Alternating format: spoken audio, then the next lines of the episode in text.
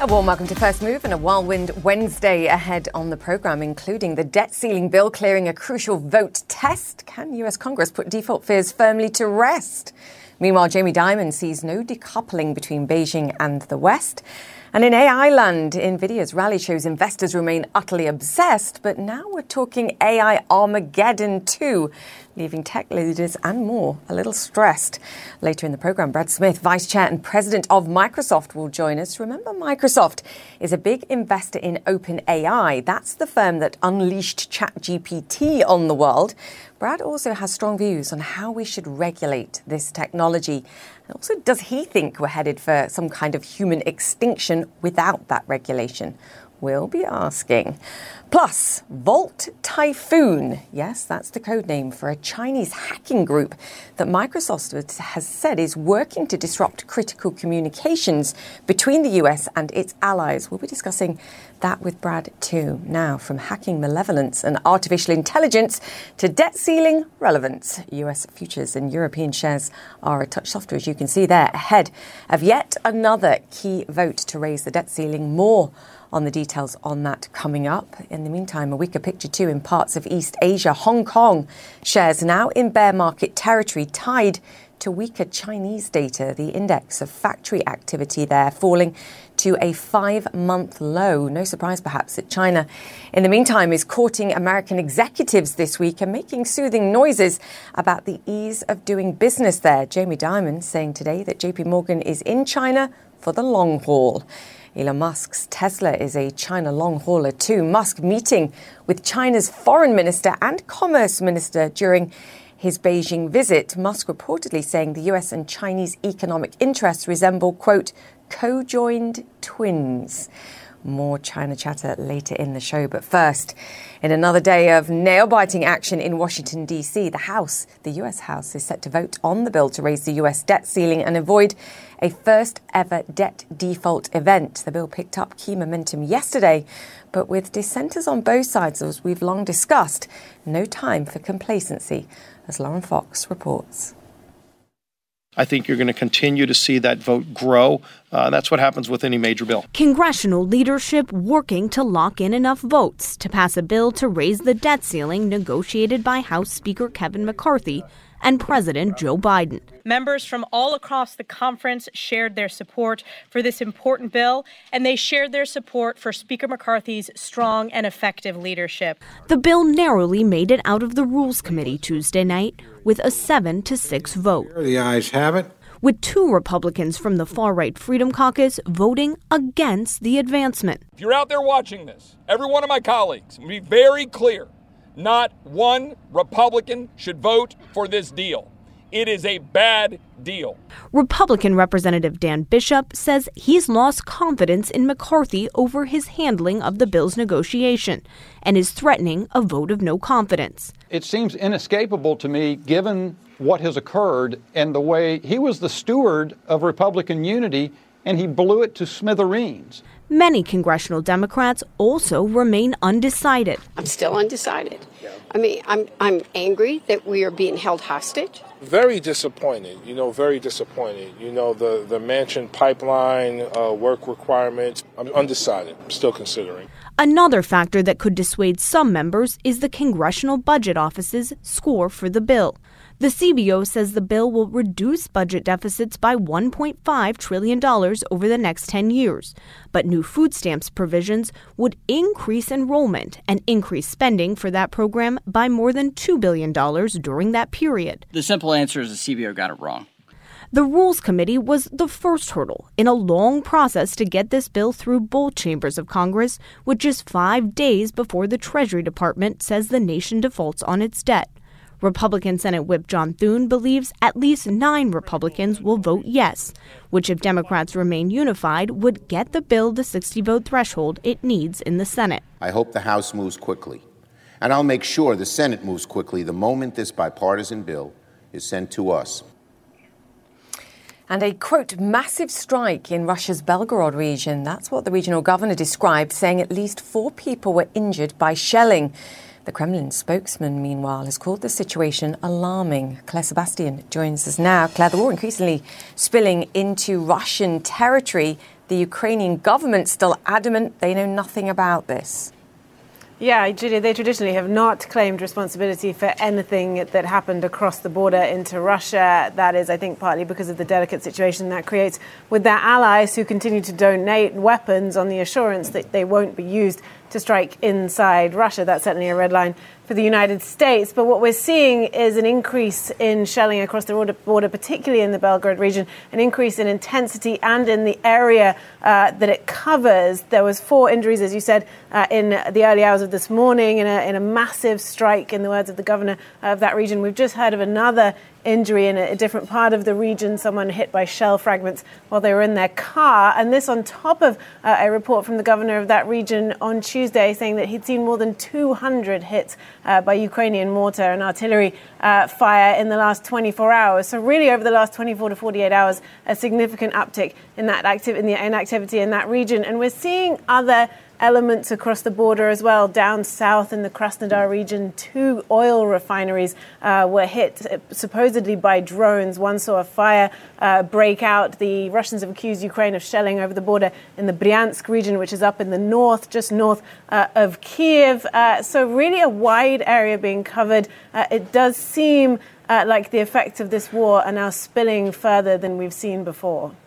It was interesting, Claire, too, to see um, Vladimir Putin's comments this week suggesting that Ukraine has chosen the path of intimidation, that Kiev is provoking them to mirror actions. We'll reiterate that the Ukrainians, as you've said and repeated, that are denying any involvement in this. But and one could argue who's mirroring who in this case. The uh, messaging to which audience, I think, important mm. here. Yeah, and the Kremlin reiterating today, the Kremlin spokesperson saying that you know there's been no outrage from the West as Ukraine, he says, has been shelling civilian areas. This is a tactic that we've seen, certainly rhetorically, from Russia all along. They take the accusations that are leveled against them with good reason, as we've seen them uh, attack civilian areas within Ukraine, and level them back uh, on Ukraine uh, to sort of manufacture the sense, certainly within Russia, that they are somehow the victim, that they are uh, under siege. And this is, you know, to, to play at home to a population that wasn't expecting this war uh, to go beyond a few weeks, let alone 15 months that we're now in. So it is part of that to try to keep the population uh, on side and to create the sense, the argument that they have also been uh, sort of reiterating that this is a war that they are fighting not only with Ukraine, but of course with NATO and Ukraine's Western allies. Mm. Sebastian, great to have you with us. Thank you. And on to a rare admission of failure from North Korea. Pyongyang says an attempt to launch a military satellite into orbit failed after the rocket crashed into the sea. These images show what's believed to be debris from that rocket recovered by the South Korean military. The satellite mission, based on technology used in North Korea's long range missiles, was the regime's latest violation of UN Security Council resolutions. Paula Hancocks has more. Early morning sirens in both Seoul and Okinawa warned residents of North Korea's latest launch. A military satellite launch that failed. Pyongyang said there were engine problems on its second stage. South Korea's military picked up what it believes is debris from the rocket, 200 kilometres off its west coast. North Korea admitting failure is rare, especially this quickly, but it says it will try again as soon as possible. North Korea's continued actions threaten the safety and security of our country, the region, and the international community. Pyongyang says it has put satellites into space before. The most recent, in 2016, claimed to be a weather satellite. It's unclear if the satellite ever worked. Experts say this attempt shows Pyongyang is potentially a long way from having a useful satellite program. We're probably talking 10 or 20 satellites that they would need to put up in order to have continuous surveillance over the Korean Peninsula and the surrounding oceans. They're a long way away from that. They can't even get one satellite up. There was political fallout in Seoul as an air raid siren and an emergency text alert urged residents to evacuate, only to be told 20 minutes later it was a mistake Seoul's mayor has apologized for any confusion. I thought it was an urgent situation, and soon it turned out to be false, so I was very confused. Such important issue must be delivered cautiously, but this time it wasn't. At the moment, the Korean government seems to have a backward system on issues as warnings and disasters, so it needs to be improved, but it seems it's not going well. An erosion in trust for some of the emergency alert system in a country still technically at war with its northern neighbour. North Korea's leader, Kim Jong un, has been clear about his desire for a military satellite, visiting what state run media described as the finished product earlier this month. North Korea gave an official maritime warning for this launch, as well as an expected flight path, something it does not do for its regular missile launches. But Pyongyang insists that it needs a military satellite in order to be able to track and monitor the quote, dangerous military acts of the United States. Paula Hancocks CNN Seoul. A court in New York has granted the billionaire Sackler family immunity from legal action over the opioid epidemic in exchange for $6 billion to be spent addressing the crisis. The appeals court ruling means the family, which owns Purdue Pharma, is shielded now from current and future lawsuits. Purdue began selling Oxycontin in the 1990s and branded it as a non addictive painkiller. The company has been accused of fueling an opioid crisis that has killed more than half a million people over the last 20 years. Jean Casarez joins us now on this. Jean, I think there's probably mixed emotions for the for the families of those involved. Um, sadness in perhaps that there is no future liability, but also relief that perhaps it's over and the money now is key to address the crisis. It's so true what you're saying, and the justices even reflect that in the opinion that when you have a bankruptcy action that is so huge and with so many ramifications that you cannot cover everything, you do the best you can for the whole. And it's interesting because if you look at the backstory of all of this, Purdue Pharma was the company, Sacklers, the individuals, filed bankruptcy in 2019. And according to this opinion, the Sacklers said, here's what we'll do we will file bankruptcy of Purdue Pharma, but we want immunity from all of these actions that are out against us personally. And according to the opinion, there was $40 trillion worth of civil actions against Purdue Pharma and the Sacklers. So that's how this case began. The bankruptcy action was filed. The bankruptcy judge agreed that any individual claims would be folded over into the bankruptcy proceeding. But all these years have really been negotiating how much the Sacklers would personally pay because they said, we will personally pay and give you billions of dollars to go into the bankruptcy proceedings of our own personal funds. And that amount reached its height, and that's when the agreement was made of $6 million. And that's going to be for individual claims. It's going to be opioid abatement uh, procedures, what can be done in communities, and then also medication for opioid emergencies. Now, here is the Purdue statement they issued at the conclusion of all of this because it was appealed and they were actually victorious in this. They said, our creditors understand that the plan is the best option to help those who need it the most, the most fair and expeditious way to resolve the litigation, and the only way to deliver billions of dollars in value, specifically to fund opioid crisis abatement efforts. And so that is where we are at this point. Now, there, as you said, many are not happy. The Attorney General for California, for instance, California will be getting $500 million, but he believes that individual claimants should still be able to sue. But here's the issue that can be locked up in litigation for years, and they won't get their money. And with this, they will. Yeah, and that's the key, isn't it? It's this balance of timing as well. And for the families involved, you fight for years and perhaps get less money in the end versus settling for something today. These are tough True. decisions. When you mentioned that $40 trillion, though, the hair on my arm rose, the difference between the level of claims out there and, and in the end what they've settled for here. Um, just quickly, Jean, what about for the family themselves? I mean, they gave a lot of money, they donated a lot of money over the years, they've got names on buildings. What happens to, to things like that? This is so interesting because this is a part of the decision. The names on the buildings or schools or whatever, there is a right for municipalities or private institutions to remove the Sackler name off of any building at any time, but there are two requirements. Number one, the family has to be given notice before it's done. And number two, as part of taking that name off, they cannot defame them or focus on disparaging things about the Sackler family. It is done really sort of just uh, automatically with no comment. Yes. Let the families involved remove the names and see how they do. Jean, yeah. thank you so much for that. Thank Jean you. Casarez is there. Great to have you with us. We're back after this. Stay with First Move.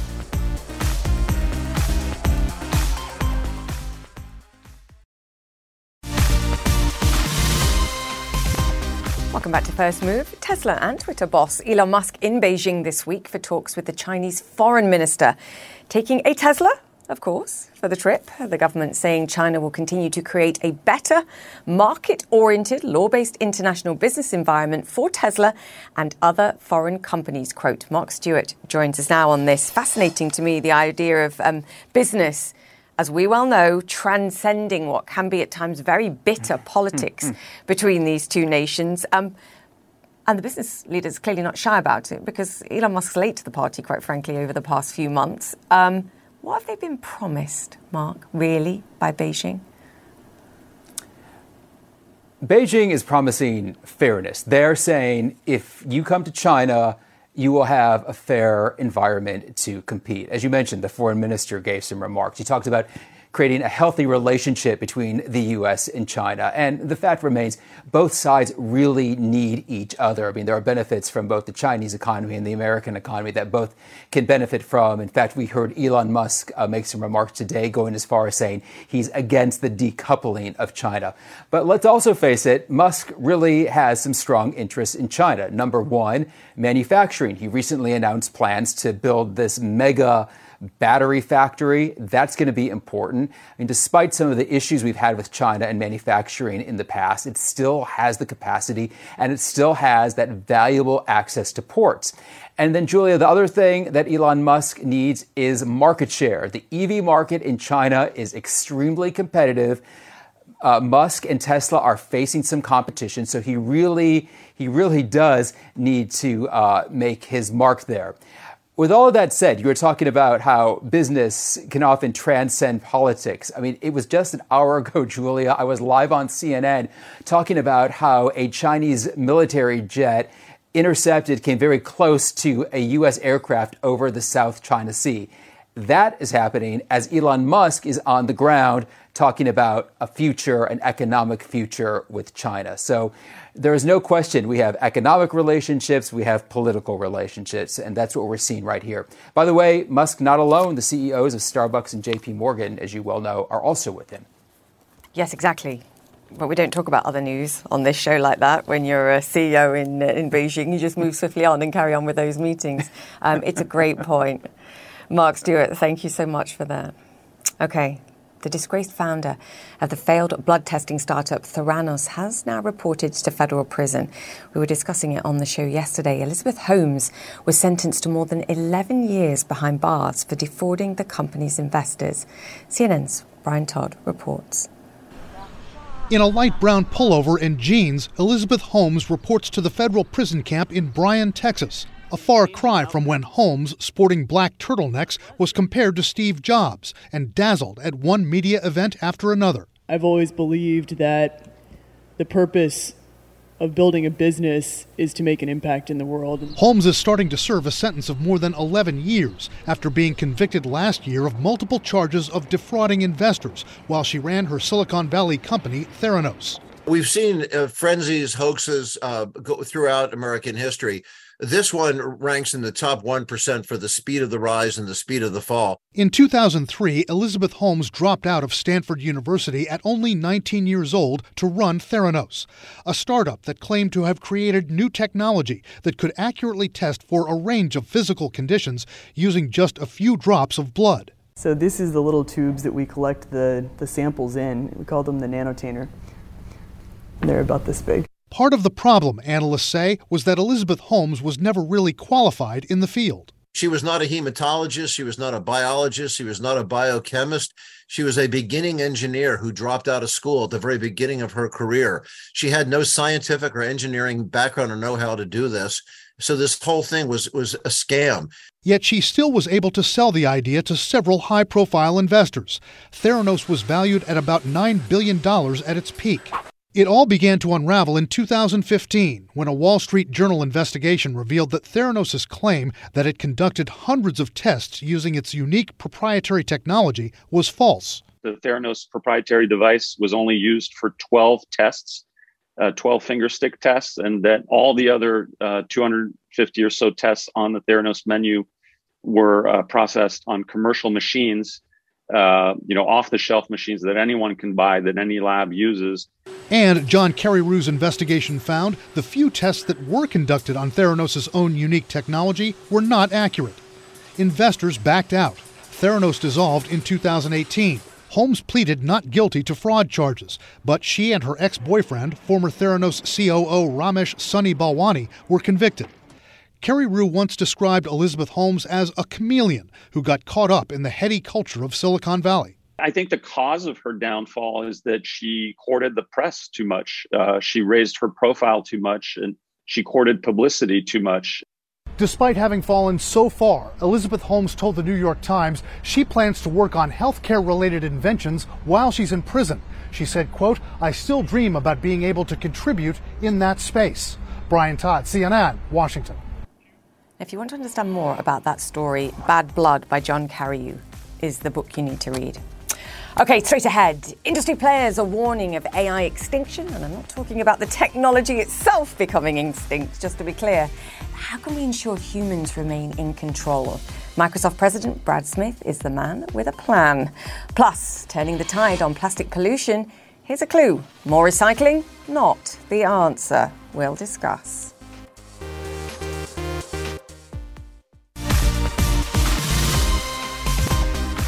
Welcome back to First Move. We're still in the very early stages of both understanding and harnessing the power of artificial intelligence, but it's coming and the pace of change is already vast. And along with it, the cries for restraint are growing ever more insistent. Just in the past two months, industry voices have gone from saying we need a six month pause to reevaluate to yesterday's warning that AI could be the death of us. Quote, among those most alarmed are also some of those with most to gain financially. And one of the key beneficiaries is also one of the strongest voices pushing for smart and swift regulation to ensure we get this right.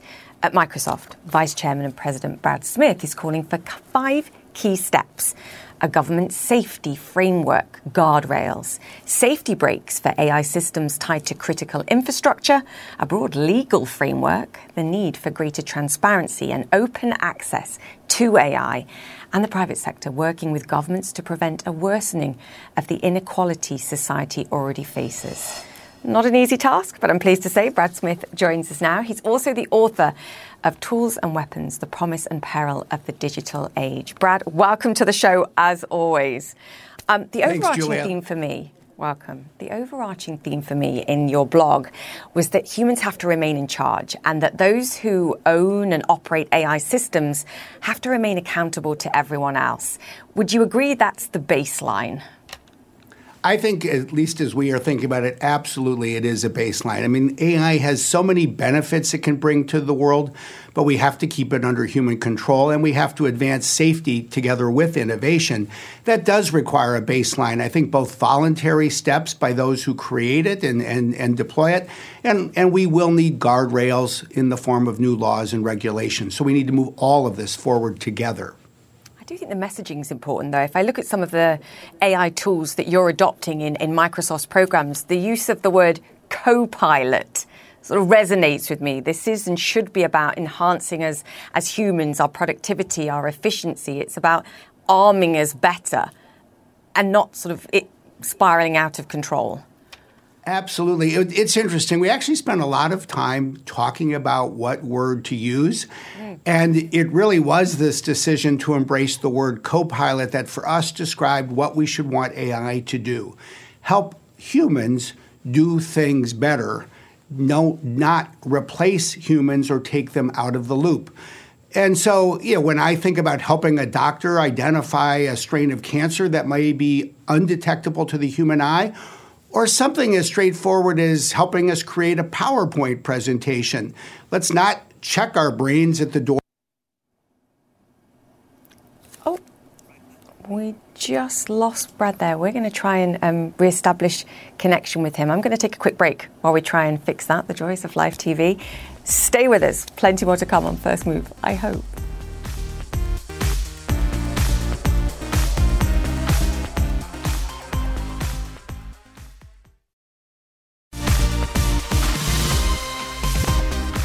Welcome back to First Move, and we're going to move on for now. Plastic waste is everywhere, damaging our ecosystems and our bodies.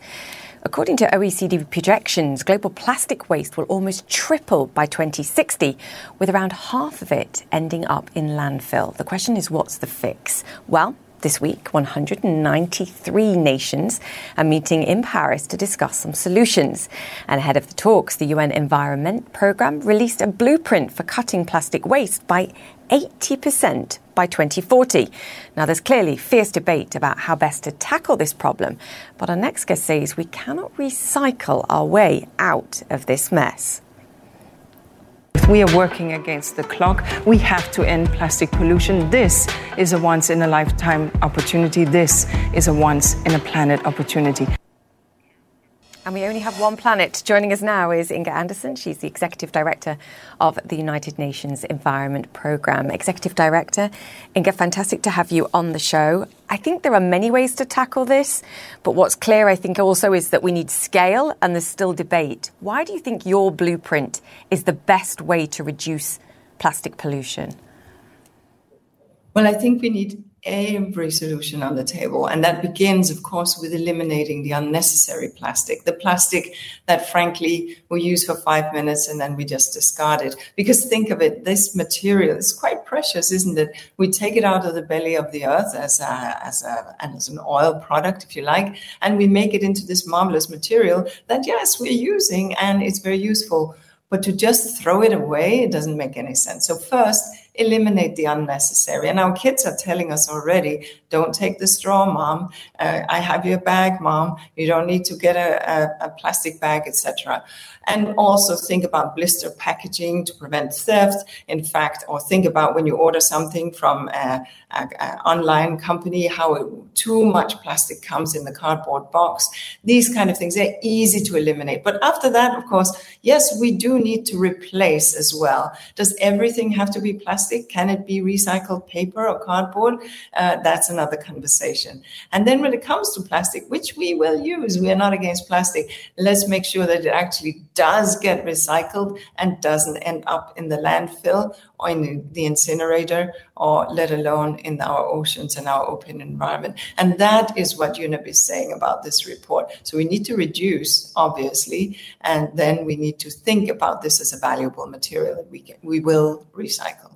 Is this also a message, though, to the global plastics and, and petrochemical industry that will be lobbying for a watering down of this, that they as a sector have to adapt?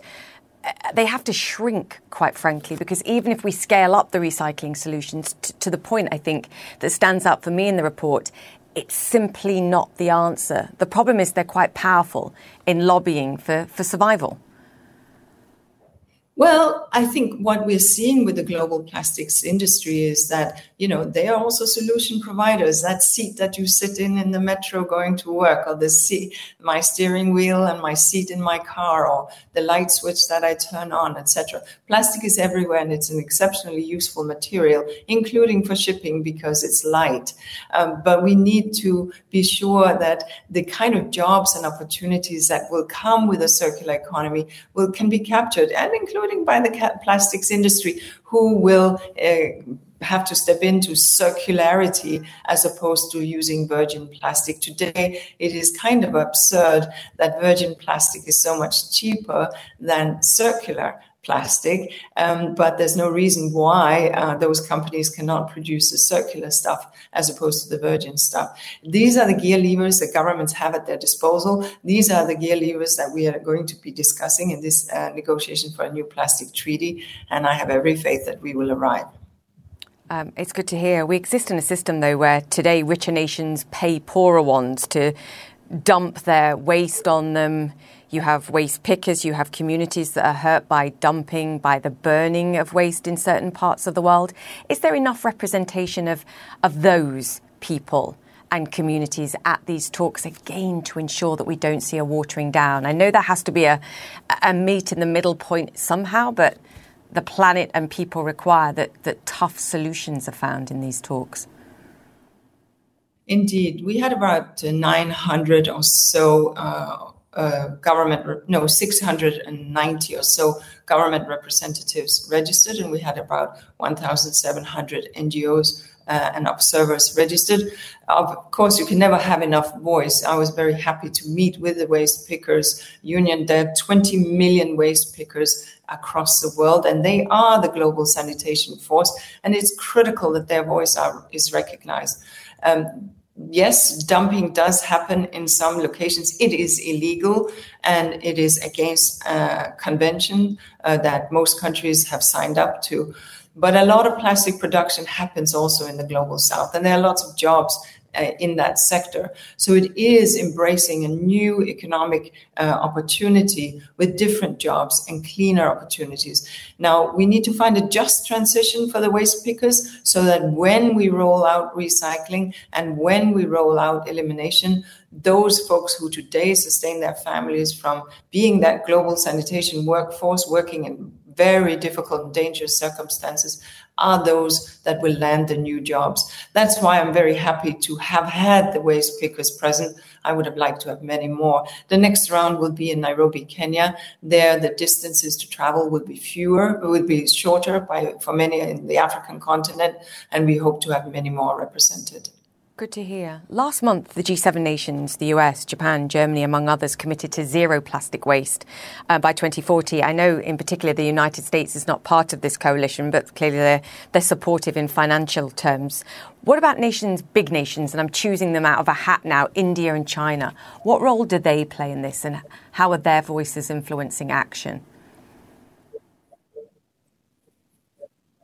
I think all of the large nations that are that are in the G20, let's take it at that level, are looking at this with great interest and are looking at this uh, also to see okay, so how will it work for our economy? We have a plastics economy. You mentioned some nations there.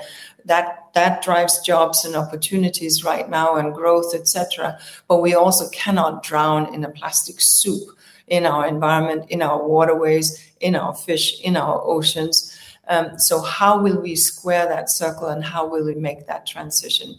I was very uh, encouraged by uh, countries in the broader negotiations beyond the G7. Some 50 odd plus countries have signed up for what they call the High Ambition Coalition. I was also very encouraged that the US and a number of Pacific countries have come together to showcase solutions. I think there's a lot of innovation out there yes, everyone will look at jobs because in any country, nearly any country you go, there is a plastics industry, north and south, east and west. But there's the same opportunity for a circular industry and for eliminating and replacing by, say, recycled paper, cardboard, and other ways of enveloping what we are trading uh, in in a safe material that has food hygiene, etc.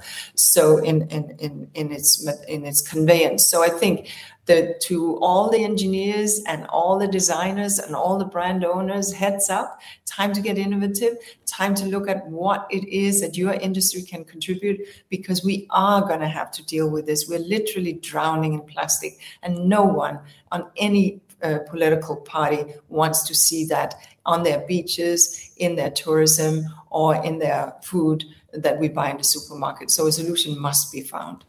Yeah, I mean, I'm embarrassed by the amount of um, plastic waste um, that I create, and, and, I recycle everything, but we, we all need to do more as individuals too. I think that's the quote we cannot drown in plastic soup, action required. Inger, great to have you on. Inger Andersen, Executive Director of the United Nations Environment Programme. Fantastic to chat to you. We're back after this. Stay with First Move.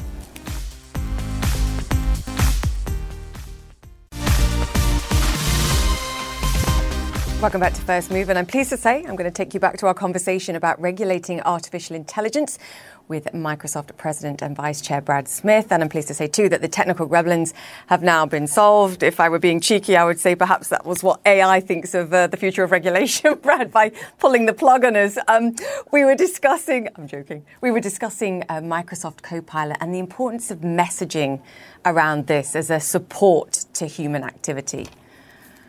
Well, and we chose the word Copilot for Microsoft's services that use AI for a reason. We really do want it to be something that helps people while keeping people in control. And you know, if we all want some help going through our email or creating a PowerPoint presentation or addressing cybersecurity risks, we really want technology to make us better as human beings. We want to keep using our brains and ask better questions, get faster answers, express ourselves more clearly. But let's keep ourselves in charge. That's the purpose of all of this. Yeah, as we were discussing before, that has to be the baseline. I think to a lot of people listening to that, it makes perfect sense. But then we rewind to what we got yesterday, and we have um, some of those that are the strongest voices, the loudest voices, those that invest uh, and have the most understanding, we assume, of artificial intelligence, talking about um, AI extinction. Um, I sort of wonder what the rest of us should think at this moment. Brad, can you give us uh, the benefit of your context? Are we headed well, for AI would... extinction? Yeah, I, I don't think that is imminent, and I don't think it's actually the first or most important problem we need to solve. But it's good to be clear eyed about all of the things that might go wrong. And then let's just step back and think about every technology in the world that we use today. We even take it for granted that does great things but could be dangerous. An elevator has a safety brake, electricity has a circuit breaker. The school bus on which we put our children or a high speed train has an emergency brake. It enables humans to stay in control and slow something down or turn it off. And we should have that for artificial intelligence as well, especially when it's controlling critical infrastructure like the electricity grid or the water supply. And we ought to have it at multiple layers both the application that is controlling something and the data center where it's deployed. That is frankly what we've been doing as human beings for 150 years for other technologies. Let's take everything we've learned and apply it to this technology as well. Are the corporates involved, the circuit breaker in this case, or is government the circuit breaker? And can well, AI so learn to be better than the circuit breaker? I think that's. I think we need we need both companies and government and frankly, civil society, NGOs to all talk together. And we're going to need multiple layers. When you really study what works for us every day, what you find is two things that fit together. One is a technical standard, and the other is government regulation that requires everyone to apply the technical standard. This is true for a circuit breaker. It's, it's true for the emergency brake in every bus. So let's bring industry together to help develop technical standards and let's expect our governments to move quickly so that there is a common approach and we don't have the kind of divergence or a race to the bottom that would put safety at risk. Oh, there's so two very important points there. Number one in your framework is um, government-led guardrails. You're having all of these conversations, whether it was speaking in U.S. Congress uh, a week ago. I I believe you've been to the Vatican too and spoken to the Pope about this too, so everybody's taking interest. Are we close enough in terms of the conversations, the urgency to be creating those guardrails quickly enough, Brad? I think we are. And this is where I think rather than talk about you know slowing technology for 6 months, let's speed up safety conversations and take real action in the next six months. And already we're seeing this. We're, we're seeing even just today government leaders from the European Union and the United States at the Trade and Technology Council talk about advancing a code of conduct that would be applied on a voluntary basis. I think we should look in the United States to this Congress to do something before the end of this year Every December, the Congress passes the National Defense Authorization Act, put in place some guardrails for this technology, including guardrails to protect the national security of the United States. So we are close enough to start, to start to take real steps. Wow, that's huge. I mean, particularly for those that have been watching the debt ceiling negotiation debacle, the belief that something could be passed by the end of this year seems um, fanciful. You're actually confident that, that something could get done this year, something at least down on paper? If we are focused yeah. and we prioritize the problems we want to address first, and we're constructive, we absolutely can take steps before the end of this year. If we try to boil the ocean and address every problem under the sun, then of course that becomes mission impossible. But this is technology that is moving, so let's move with the pace of technology and we can solve one set of issues in 2023. Let's put in place the guardrails to protect against, say, foreign cyber influence operations in the 2024 presidential election we can then take other steps in 2024 and 2025. Look, that's how we innovate in the world of technology. Let's innovate in the same way in the world of technology law and regulation.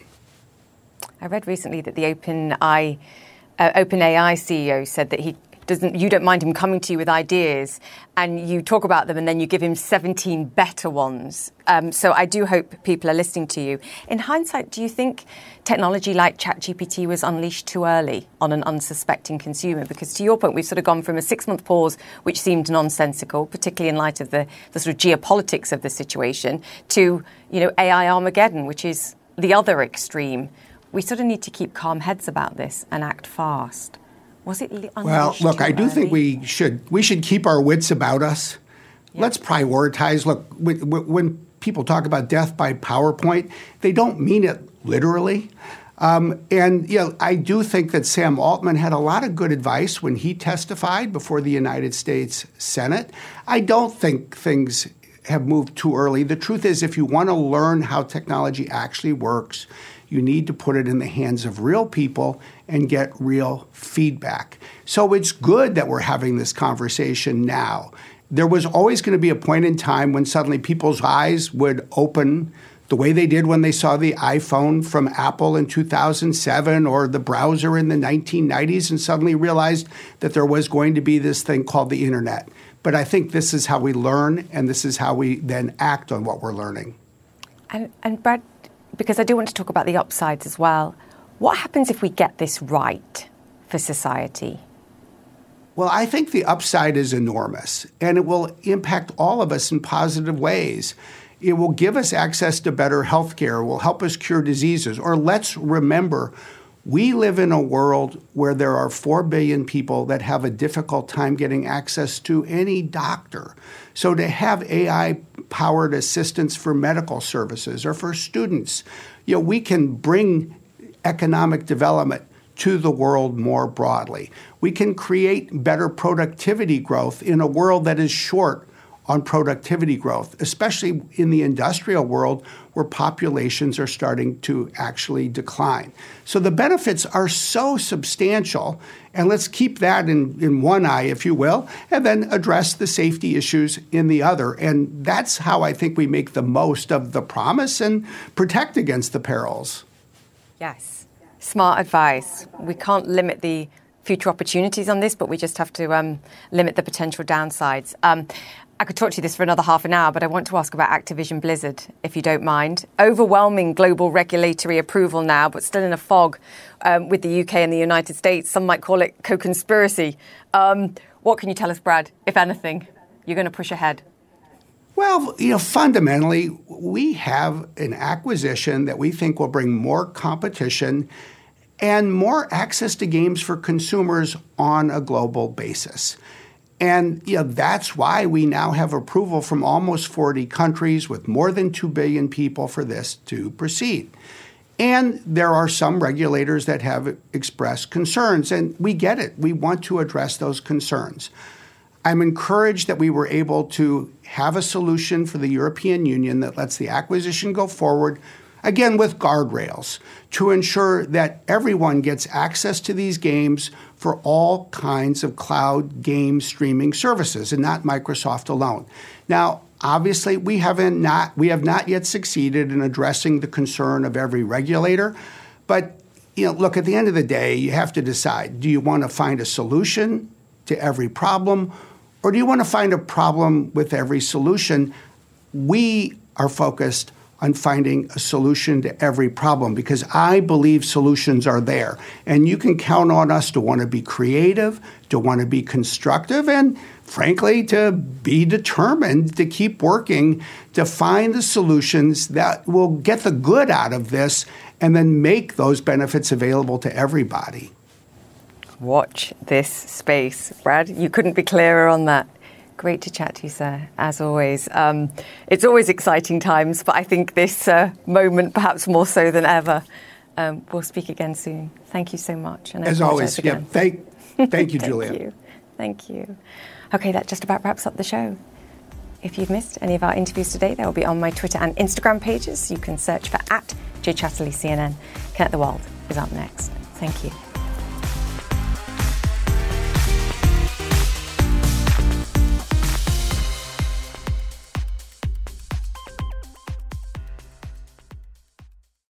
Quality sleep is essential, and that's why the Sleep Number Smart Bed is designed for your ever evolving sleep needs. So you can choose what's right for you whenever you like. Need a bed that's firmer or softer on either side? Helps you sleep at a comfortable temperature, quiets their snores. Sleep Number does that. Sleep better together. JD Power ranks Sleep Number number 1 in customer satisfaction with mattresses purchased in-store. And now, save 50% on Sleep Number limited edition smart beds for a limited time. For JD Power 2023 award information, visit jdpower.com/awards. Only at Sleep Number stores or sleepnumber.com. I'm Dr. Sanjay Gupta, host of the Chasing Life podcast. In honor of our 10th season, we want to hear from you. Leave us a message at 470-396-0832 and tell us how you chase life. It could be used on an upcoming episode.